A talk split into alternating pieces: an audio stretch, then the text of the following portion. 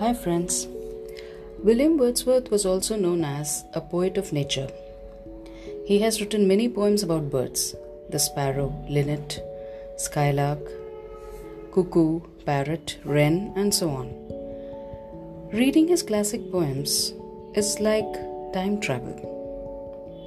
I feel as if he is sitting right here with me in my closet, or that I am with him in an open field.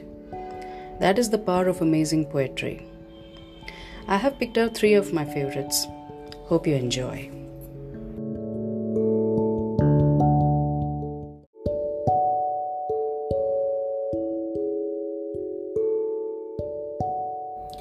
To the Cuckoo by William Wordsworth. O blithe newcomer, I have heard, I hear thee and rejoice. O cuckoo, shall I call thee bird, or but a wondering voice.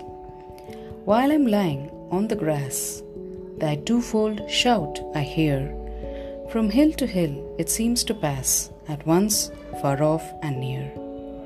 Though babbling only to the vale of sunshine and of flowers, thou bringest unto me a tale of visionary hours. Thrice welcome, darling of the spring, even yet thou art to me no bird but an invisible thing, a voice, a mystery. The same whom in my schoolboy days I listened to, that cry, which made me look a thousand ways in bush and tree and sky. To seek thee did I often rove through woods and on the green, and thou wert still a hope, a love, still longed for, never seen.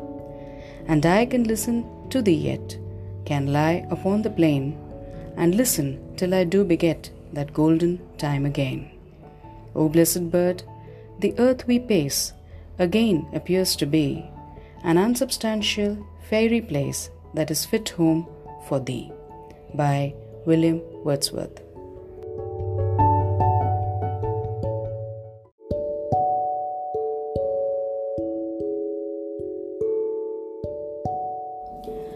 To the Skylark by William Wordsworth. Ethereal minstrel, pilgrim of the sky, dost thou despise the earth where cares abound? Or, while the wings aspire, our heart and eye, both with thy nest upon the dewy ground, thy nest which thou canst drop into at will, those quivering wings composed that music still. Leave to the nightingale her shady wood, a privacy of glorious light is thine, whence thou dost pour upon the world a flood of harmony with instinct more divine. Type of the wise who soar but never roam, true to the kindred points of heaven and home. By William Wordsworth.